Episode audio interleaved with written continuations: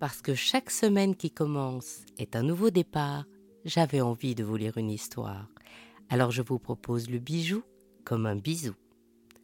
Il était une fois minéral et gemme à Sainte-Marie-aux-Mines.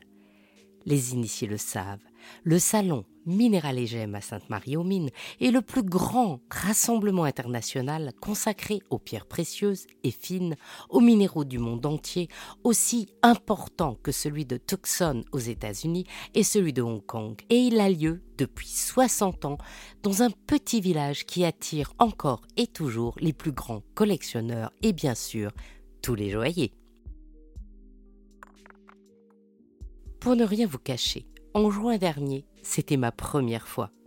On m'avait bien briefé sur le dress code, chaussures de marche et sac à dos.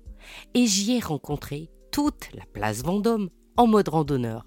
Car il faut dire que nous étions dans le Haut-Rhin, mais à la limite de la Lorraine, à 15 minutes des Vosges et à 360 mètres au-dessus du niveau de la mer. Je ne vais pas vous raconter que j'ai gravi une montagne, mais les conditions sont vraiment particulières. Tout d'abord, on n'accède pas au village en voiture. Il faut se garer tout en bas et des bus navettes emmènent tout le monde au bord du village. Et ensuite, l'aventure commence car cette exposition, eh bien, c'est tout le village. On est dehors et les stands couvrent toute la bourgade.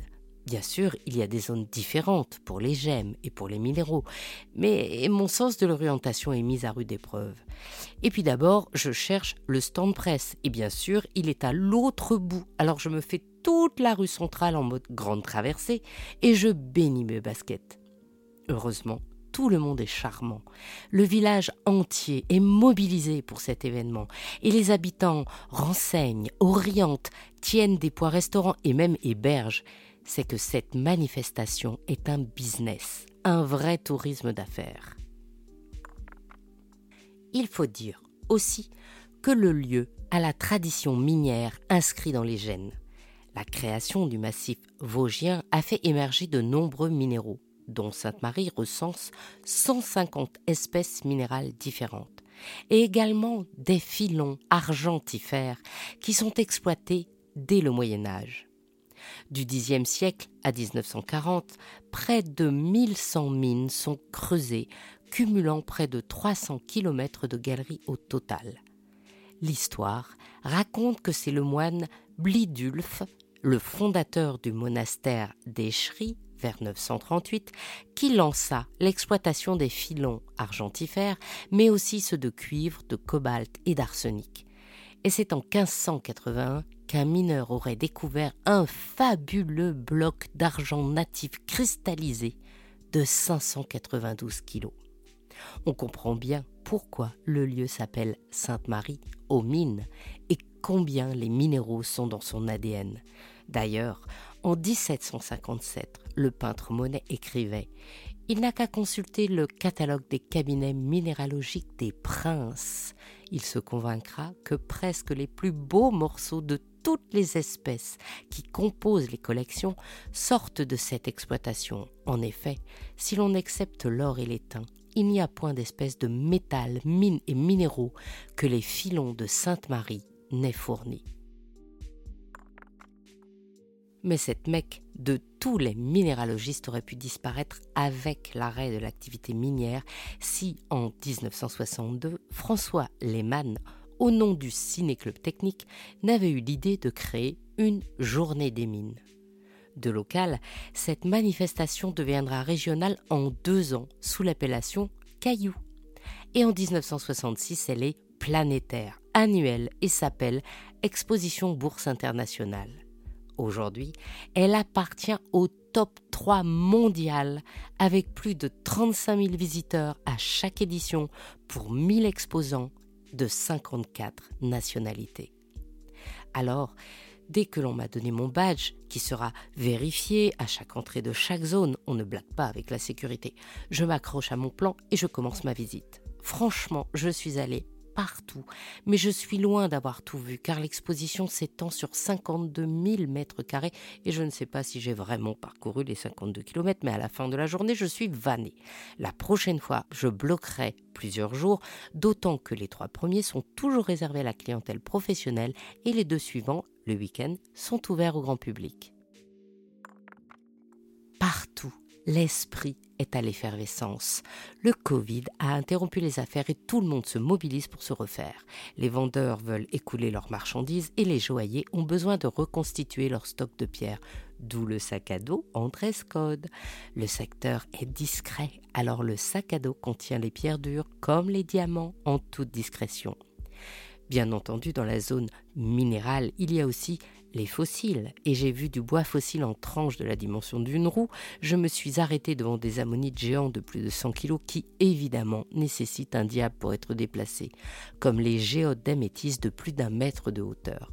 Bien sûr, j'ai été captivé par les tribolites et les dalmanites fossiles, ces espèces de petits animaux marins articulés qui vivaient il y a 380 millions d'années et qui nourrissent souvent l'imaginaire des dessinateurs ou cinéastes de science-fiction.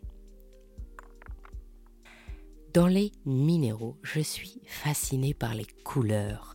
Le bleu jean de la cyanite, le bleu clair presque transparent de la célestite, le bleu turquoise moussu de verre de la cornéitite, le vert moiré de la malachite brute ou encore la limonite qui ressemble carrément à un tacos orange.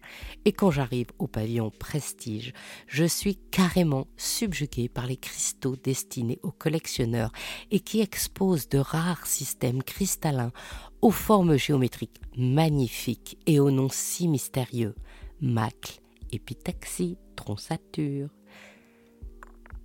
Dans cet immense magasin à ciel ouvert, on se donne des nouvelles du marché. Les effets du Covid ont aussi des impacts. Les météorites palacites sont devenus très rares parce que la limitation des déplacements a empêché l'approvisionnement tandis que le prix de la moldavite a accru démesurément parce qu'une vidéo TikTok pendant le confinement a fait exploser la demande. Un vendeur d'opale, Boulder, me montre sur son téléphone les photos de son équipement dans le désert. Un marchand de diamants bruts me prête sa Bruxelles, la pince des gémologues, pour que je choisisse la nuance voulue.